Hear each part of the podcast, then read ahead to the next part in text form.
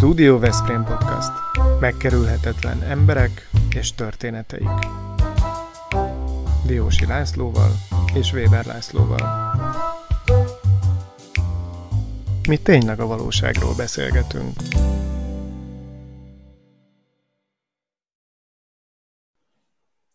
Szeretném a beszélgetésünket egy kicsit a borcsa kultúra közti kapcsolat irányába terelgetni, mert hiszen a te birtokod és a pincéd arról is nevezetes, hogy ott meglehetősen sűrűn a kultúra, a művészetek képviselői is megtalálhatók, borestek szoktak előfordulni, ugye Trokán Péterrel, Szigeti Gáborral, Hauman Péterrel, tehát neves művészek a barátaid, és sokan élvezettel mennek hallgatni oda ezeket a produkciókat.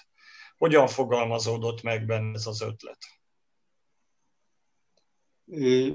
Említettem, hogy öt évig éltünk Párizsban, és az ember egy valamit megtanul Franciaországban, azt, hogy a kultúra az oszthatatlan. Tehát nincs külön borkultúra, nincs külön magas kultúra, nincs külön popkultúra, a kultúra az egy. És Franciaországban természetes volt, hogy az ember egy színházi, színház után egy színházi vacsorára ment. És egy színvonalas színházi előadás után egy színvonalas vacsorát akar enni. És ugyanígy a borhoz kapcsolhatóak színvonalas művészi esem, művészeti események. Nálunk huszonkét éve minden nyáron, augusztusban, hát elsőben a feleségem munkája révén megrendezzük a kamarazenei koncertünket, a Szerenád a szőlőben. Ugyan, ugyanazóta, vagy lassan, talán két évek később kezdtük el, illetve hát még a Csopaki önkormányzat kezdeményezése volt a keddesti borestek, amiből azóta a Csopaki önkormányzat már kiszállt, de mi visszük vissza, tovább ezt a fákját, és most az elmúlt héten tartottuk meg az általad említett művészek részvételével. Nagyon nagy sikerrel azt az irodalmi estet, amit az emberek, az ember azt hinné, hogy megunnak a, a nézők, megunnak a résztvevők tízegy néhány év után, de nem mondjuk, nagyon szeretjük. Mindig van új, új műsor, Szigeti Gábor nagyszerű új írásokat talált, számunkra új írásokat, és, és azt hisz, úgy gondolom, hogy a helyére talál a kultúra ezzel a kétszáz éves borkúria előtti kis, kis téren, és különleges hangulata van egy ilyen koncertnek, amikor a, megnyúlnak az árnyékok a szőlőben, a, a Balaton vízén már csak a vitorlákat vitor, világítja meg a nap, és ha nem veri el éppen a jég vagy, a, vagy, a, vagy az ivatar, akkor, ak, akkor olyan élményt kapnak azok, akik egyébként ingyenesen látogatják ezeket az eseményeket, hogy ami, amit máshol nem lehet. Az előbb említett kulturális eseményeken kívül minden, telente minden hónapban egyszer meghívunk egy híres borászt, és akkor összekóstoljuk a borainkat, négyet az övéből, négyet a miénkből, és vacsorát tartunk. Vannak ilyen, vannak szakmai eseményeink is. tizenkét éve minden évben megrendezzük az Olasz Riedling szerintünk című rendezvényt, ahol egy csúnya amerikai szóval egy workshopos estével nyitunk, ahol húsz környékbeli és ország, más országbeli vagy magyar borászok csak az olasz rizlinget kóstoljuk, és arról beszélünk, és másnap azt kóstoltatjuk a vendégeinkkel, és, és a Vörös Balaton, ami egy viszonylag újabb kezdeményezés, ami a, az észak-balatoni vörösborokról szól. Nagyon sokat tanulunk egymástól, és azt hiszem, hogy a balatoni borászat fejlődése Az, az mérhető ezeken az eseményeken is. A Jászdi Istvánnal való beszélgetésünk nem történhet meg anélkül, hogy a vitorlázásról ne váltsunk út. Ugye rápillantasz a magyar tengerre, a birtokodról, akkor ugye feltűnnek a vitorlások, és a Pannónia is ott lehet valahol. Nagy vitorlás, vagy sűrűn jársz ki? Légy szíves, beszéljél, hogy az én társam, a Véber Laci, szintén vitorlás és versenyzik is. Uh-huh. É, sajnos a Pannónia az már nem velem jár ki. Vagabon. É, helyette a Vagabon. Vagabon nevű Kicsit, kicsit öreg, de nagyon szép dán hajóval vitorlázom, és a versenyzést azt szép lassan föl kellett adni, mert hetven fölött már nagyon bonyolult az orvosi engedélyek beszerzése. Úgyhogy ezt a részét föladtam, de változatlanul. Tehát az ember, ott van ez a nagy víz, ezen vitorlázni kell. Igen. Sokszor elátkozza az ember, amikor, amíg versenyző, leállnak a szelek, egy kék szalag éjszakán, amikor az ember nem mozdul, órák hosszat egy helyből is leszállnak a, az árvaszonyograjuk a fedélzetre, akkor megfogadja, hogy soha az életet többé nem. És aztán jön a következő jó szél, és megint hajóra szállunk, és megint vitorlázunk. A Balaton az egy nagyszerű vitorlázó helyszín, és nem csak a Balatonon vannak ilyen szélcsendes időszakok, sokkal le is becsülik. Tehát voltunk, indultunk olyan, az nem is kék szalag, fehér szalag volt kétezerben, ami, amikor száz kilométeres szél csapott le a mezőnyre, és felborított egy sor hajót, és, és menteni kellett száz embert a vízből, és mindenkit kimentettek érdekes módon a villámok, villámok fényénél, és, és nem volt áldozata a viharnak, de lebecsülni a Balatont nem szabad.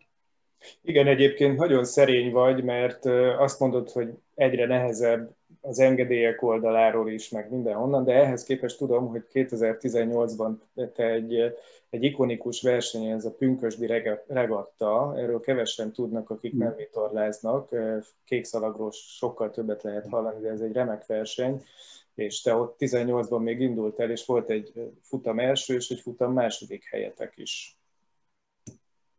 Igen, egész. Tulajdonképpen akkor még egy kicsit komolyabban vettük, meg velem volt az unokám is, és nem lehetett pofára esni. Az ember komolyabban veszi magát, hogyha az unokája látja. A gyerekeim már érdekes, mert az a ti korosztályotokat már nem számít, meg ők már sok mindent láttak tőle, de az unokák előtt még az ember őrzi az arcát, amíg lehet. És adod át a tudományt az unokáidnak, akár a vitorlázásban, hát, akár amennyire, amennyire fogadókészség van, annyira. Aha. Valószínűleg egy tizennyolc évesnek vagy tizenhat évesnek nem akkora buli már nagypapával vitorlázni, tehát uh-huh. még visszajöhet ez is. Uh-huh. Uh-huh. A másik kedvenc foglalatosságod úgy tűnik a könyvírás, és ugye fölmerül a kérdés, hogy a borászok közt akkor te biztos, hogy a legjobb író vagy, mert nem is tudunk olyanokról, aki igazándiból kiválóakat írna, viszont a könyveid azok nagy ö, ö, olvasottságnak örvendenek. Nekem két könyved van meg, a Lyukasóra. Ezt a könyvet ezt ö, imádom és mindennek ajánlom. Fantasztikus sztorik, történetek vannak benne, és ö, hihetetlenül érdekes dolgokkal találkozik az ember. A másik pedig a Mi maradunk, ugye, ami pedig családregény. Amivel még nem találkoztam, az a Szerenád a szőlőben, de majd remélem, hogy ahhoz lesz valamikor szerencsém. Ezrével fogynak tehát a könyveid, és hektoliter számra pedig a borait. Hát kell lennél szebb dolog az életbe? Igen, hát amit említettél, hogy a borászok közt a legjobb író, az írók között a legjobb borász. Egyrészt nem biztos, hogy így van, mert Ambrus Lajos kiváló író és nagyszerű borai vannak, de tulajdonképpen ez, ez, a, ez az életeszmény, hogy az ember ne csak a testnek, a léleknek is próbáljon valamit hagyni, vagy, és az írás az... Ezzel, ezzel, ezzel az élethelyzettel nagyon, nagyon nagy harmóniában van. Egyrészt azért ez egy paraszti létforma, még akkor is, tizenhét hektár, ez nem egy óriási birtok, ez egy paraszti létforma, ahol az ember telente több idővel rendelkezik, és, és adja magát, hogy azokat az élményeket, amiket a szőlőben, a világban, a vitorlázás közben, az előző életeiben megélt, azt valamilyen módon megörökítse. Az első könyvet, azt, amit sajnos ezek nem olvastál, de még van belőle szerintem egy nyolcvan példányom, elfogyott vagy négyezer példány belőle, de hamarosan akkor el kell juttatnom, ez a Szerenád a szőlőben, ami a saját meg, legnagyobb meglepetésünkre nagyon szépen fogyott, pedig saját kiadásban nagyon amatőr, nem voltunk amatőrök, mert soly, komoly profik segítettek benne, de hát az ember saját költségére, Veszprémi nyomdánál, Fekete Pista segítségével, mindenféle segítséget és barátságot igénybe véve szerkesztettük és adtuk ki, és aztán a következőket már a kiadó rendelte, kérte a következőt is. Természetesen az ember leállni nem tud vele. De hát végig gondoltam, hogyha már megírtam a birtok történetét, ez a Szerenád nevű, ami Ranolder püspök és családjának a története és a birtokhoz kapcsolódása, aztán a saját családom történetét, ez a családregény, a középső, majd ezt a hát, eszé vagy novella kötetet a nagyapám átlőtt, első világháborúban átlőtt órájával a, a címlapon. Azon gondolkodtam, mit lehet még írni, és rájöttem, hogy amit meg kell írni, az a következő generáció élete, akiknek ezt a kicsit elrontott világot hagyjuk a klímaváltozás hatásaival, a, ahol egy olyan világot, ahol a, a, az emberiség ötven százalékának kevesebb a vagyona, mint az első nyolcnak. Tehát tulajdonképpen lesz mit helyrehozni utánunk az unokáinknak, és gondoltam, meg kell írnom azt, hogy hogy élhetnek ők abban a világban, amit rájuk hagyunk, mert az ember mindig fenyegeti őket, vagy fenyegetnek minket, hogy de hát mi lesz itt ötven, és senki nem veszi komolyan. Pedig ezek a dolgok bekövetkeznek. Most vasárnap, vasárnap? Nem, szombaton voltam, Václátóton a botanikus kertben, Szathmáry Eörs barátunkkal, aki akadémikus és evolúcióbiológus, és ő tartott egy beszélgetést a, a klímaváltozásról. Én, mint Pilátus a Krédóba, úgy csöppentem a panelbe, mert csupa komoly tudós emberek voltak, voltak benne, éghajlatkutatók, evolúcióbiológusok, és vízgazdálkodási szakemberek, és tulajdonképpen az, az a perspektíva, amit ők felvázoltak, az ijesztő. Tehát amit mi látunk bekövetkezni, az, az most már elkerülhetetlenül vezet komoly klímakatasztrófákhoz, és az ember ilyenkor felelősséget érez azért, amit tesz, és megpróbálja rávenni azokat, akik, akik döntéshozatali helyzetben vannak, világ nagyvállalati vezetői, a politikusok, hogy legalább számoljanak ezekkel a dolgokkal. Nagyon-nagyon nehéz, mert magunktól is rájöttünk arra, hogy egy politikus az a négy éves választási ciklusaiban gondolkozik, a világ legnagyobb üdítőit a gyártó,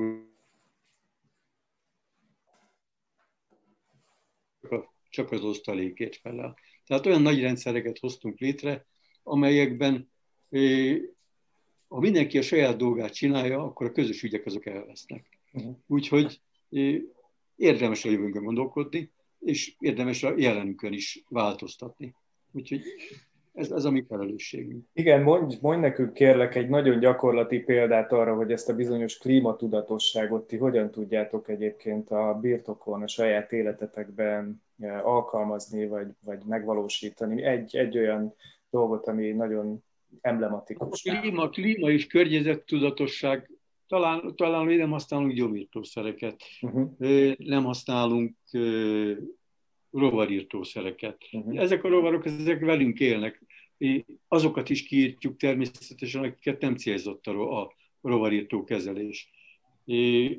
Azt a é, talajban lévő mikróbarendszert is leépítjük, amitől a szőlőnövény értékes, amitől, ami a termőhelyi karakterét adja. Tehát a saját érdekünk is, hogy megóvjuk körülöttünk levő természetet.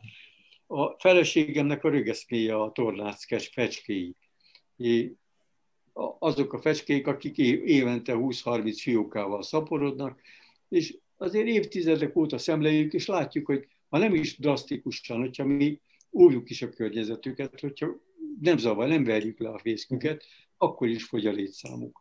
De vannak jó évek, amikor, amikor azért elégedetten hátradőlünk, és látjuk, hogy na, megint elment harminc új, új fióka. Uh-huh. És uh, talán visszatér a nagy, a nagy részük. Úgyhogy ezek a dolgok, amiket mindenkinek a saját termű, a saját, termű, a saját termőhelyén és a saját élőhelyén, a saját lakhelyén végig kell gondolni. A fecsk, a, nem csak a fecskéket, a verebeket is. Nyugat-Európában már veréb sincs. A veréb is énekesmadár, és a elsavasodott erdőkben, a tönkretett vegyi anyagokkal kezelt környezetben nem élnek meg. Uh-huh. Tehát tulajdonképpen amink megvan, azt őrizzük, és törekedjünk arra, hogy, hogy, a, hogy a Balaton vízét. Hát elrontani sokkal könnyebb, a nádasokat kivágni nagyon egyszerű, be, be, lakóparkot építeni a nádas helyén, kitűnő ügyvédekkel, kitűnő közigazgatási szakemberekkel, nagy üzletnek látszik, de hosszú távon az sem az. Aki oda költözik, az rá fog jönni, hogy az elején nem azért nem költöztek a, a nádas mellé, mert, mert butábbak voltak nálunk, hanem azért, mert ott nem jó lakni. Ősztől tavaszig az rossz hely. Nyírkos a levegő, nem csak a szúnyogok jönnek, előbb-utóbb ott meg fognak telepedni a, az ázsiai tigrist szúnyogok is, hiszen már az országban benn vannak. Van. És azok olyanokat hordoznak, mint a dingláz, veszélyes beteg. Tehát oka van annak, hogy a falvak a dombokra települtek. Uh-huh. Nagy, nagyon bután bárunk a környezetünkkel, sokkal észszerűbben és, hossz, és sokkal előbbre gondolkodó módon is bánhatnánk vele. Igen, most engedd meg, egy ilyen személyes vonalat hadd hozzak be, egy másik vitorlázó és egyébként borral is foglalkozó ember, Szeremlei Huba, akinek a búcsúztatására te írtál egy beszédet, és abban emlékeztél meg arról, hogy neki a legkisebbik fia, amikor megszületett, nagyon örült, és ő egyfajta ilyen reinkarnációt is látott ebben a, ebben a történetben, vagy ennek az esélyét, és mivel te ilyen ezer években tudsz gondolkodni, te mit gondolsz, hogy, hogy ezeknek az ügyeknek a folytatásában lehet még szerepe, akár Hubának is, vagy, vagy mi hogyan viszonyuljunk ehhez a kérdéskörhöz? Főleg így, hogy mondom, te ilyen ezer években gondolkodsz. Hát ezer években könnyebb gondolkodni, mint a holnapban. Aha. Mert egy holnap azt, azt kevésbé látja az ember. Én azt gondolom, hogy ezeknek a fajta családi gazdaságoknak, amit Huba is épített, amiben mi is gondolkozunk, és nem egyedül vagyunk. Uh-huh. Ezeknek azért van szerepe, mert egy családi vállalkozás az addig tartja a lelkét, addig tud valamit hozzáadni a, a, a világhoz, amíg, amíg a család kezében van. A szellemiségét csak a család tudja továbbvinni. Én tanulja voltam Franciaországban olyan nagy élelmiszeripari vállalatok é, é, tulajdonos váltásainak, amikor egy hatalmas bankcsoport, mondjuk az Indosuez megvásárolt egy libamájtermelő vagy feldolgozó céget, és az ember évek alatt is fölmérte, mennyi, milyen gyorsan veszített el a, az arcát, milyen gyorsan veszít, vált egy, egy portfólió darabkává egy hatalmas banki portfólióban, amivel lehet egyébként a világ leggazdagabb emberévé vagy legnagyobb vállalkozásává válni, hiszen ez éppen most történt meg, de azt, amiért a eredeti tulajdonos fölépítette, amit, amiben a lelkét beletette, azt óhatatlanul elveszíti. Tehát, hogy ha egy családi gazdaságban a család tovább tudja vinni, és ezen kell dolgoznom nekem is, meg a hasonló korú, lassan kiöregedőben levő sok vállalkozónak, és ez nem csak a mezőgazdaságban, nem csak a szőlőben, ez ugyanígy igaz egy asztalos műhelyre, egy, egy könyvkötő műhelyre. Amíg a lelkét az ember át tudja adni, addig, addig van ennek értelme. Meg az életnek is addig van értelme. Amikor már mindannyian egy kartotékrendszerben leszünk kis címkék, akkor már tulajdonképpen fölösleges vele foglalkozni. Hm. Ez pessimista. Hmm, ezek magvas, magvas gondolatok. Szeretnék visszakanyarodni egy kicsit még a borhoz, illetve a borászhoz, illetve kétezer-tizenhetes évhez, amikor a borászok borásza lettél. Ha jól értem, akkor alig nyolc-kilenc évvel azután, hogy hát megvettétek a... tizennyolc. tizennyolc. tizennyolc évvel azután, hogy megvettétek a birtokot, és elkezdtétek a gazdálkodást. Azt írtad a könyvedben, hogy sírkőszerű csillagom ott fekszik a Zrínyi utca kövezetében szemben a bazilikával. Eset tudtam én például, hogy úgy, mint ahogy Los Angelesben ezek szerint a, a színészek és a művészek kéz, nyoma, láb megtalálható, úgy a borászoké is megtalálható Magyarországon. Milyen érzés volt ez? Számítottál, hogy ennek a címnek, a legmagasabb címnek a birtokosa lesz, hiszen itt a borászok választják ki maguk közül azt, akit a legválóbbnak tartanak. És kérlek, ne szerénykedjél most, mert ez egy fantasztikusan nagy cím. Én nem szeretném túl szerénykedni, de én attól nem lettem professzionális borász, hogy a csillagom oda került. Én a szakmám sem ez. É, de ebben a legszebb az, hogy az ember egy olyan közösség részese, ami, ahol, az ember, ahol barátokat talál, ahol azonos módon gondolkozunk nagyon sok dologról, és meg tudunk beszélni olyan dolgokat, amiket mással, mással nem lehet. Számomra óriási élmény volt az is, hogy évekig dolgoztam az Európai Családi Borászatok Szövetségében, illetve az elnökségben. Mindenki elnökségi tag minden országból, minden, mindenki, aki valamilyen szervezetet vezet. Akkoriban én vezettem a Pannon Borbű Estélyt, és ö, óriási dolog volt, amikor az ember konferencia beszélgetésen, azt hiszem Zoom még nem volt, konferencia beszélgetésen ö, leült a telefonhoz, és beszélgettünk a, a, a portói kollégával, a rióhai kolléganővel, a párizsi ö, szövetségi vezetőkkel, a dél-angliai pezsgőtermelőkkel, beugatott a kutyájuk a, a beszélgetésbe, és tulajdonképpen az ember azt érzékeli, hogy a táv földrajzi és, táv, és, és nyelvi korlátokon túl nagyon hasonlóak vagyunk, és nagyon hasonlóak a gondjaink, és nagyon hasonlóan tudunk beszélni, és nagyon megértjük egymást. Uh-huh. És tulajdonképpen az ember úgy volt magyar, hogy egyidejűleg európai is volt, úgy volt borász, hogy egyidejűleg vállalkozó, és ezt a fajta gondolkodás, és ugyan, ugyanezt éreztem, vagy érzem ma is, amikor a Pannon Borbű Estélyben a kollégákkal közös ügyeinkről beszélünk, ezért, ez is, ezért a végén, ezért nagy dolog ez a cím, mert a barátaimtól kaptam, olyan emberektől, akiket nagyra becsülök, akiknek a munkáját én is ismerem, és elismerem, és nem csak én ismerem, nagyon sokan ismerjük. Úgyhogy ezzel együtt, amikor az embernek a nevét a föl, ott bebetonozzák a járdába, akkor az azért furcsa érzés. Egy kicsit olyan, mint hogyha a saját temetését megérte volna, de hát ezzel együtt velem elő. Ehhez csak gratulálni lehet. Nagyon-nagyon sokan örülnének neki, hogyha ennek a címnek a birtokosai lennének, de én azért úgy látom, hogy van nagyon sok olyan követői fiatal, akik tanulnak tőletek az idősebb korosztálytól, és a jövő nemzedéke. Valamelyik közeli adásban Kovács Tamással fogunk majd beszélgetni, aki a Szent Donát pincét irányítja, és ő nyilván egy másik aspektusból, mint egy fiatal borász, vagy a fiatal nemzedék fog majd mesélni arról, hogyan is látja a borászat mindennapjait. Nagyon élveztük ezt a beszélést, köszönjük szépen, hogy rendelkezésre álltál. Sok kívánunk, újabb könyveket a közönségnek, és vitorlázást a Balatonon. Jó egészséget, köszönjük is. Jó szelet kívánunk, és Isten éltessen sokáig, bár ma nincs születésnapod, de érvényes ez a mondás a mai napra is. Érvényes. Köszönöm szépen, szervusztok, viszontlátásra.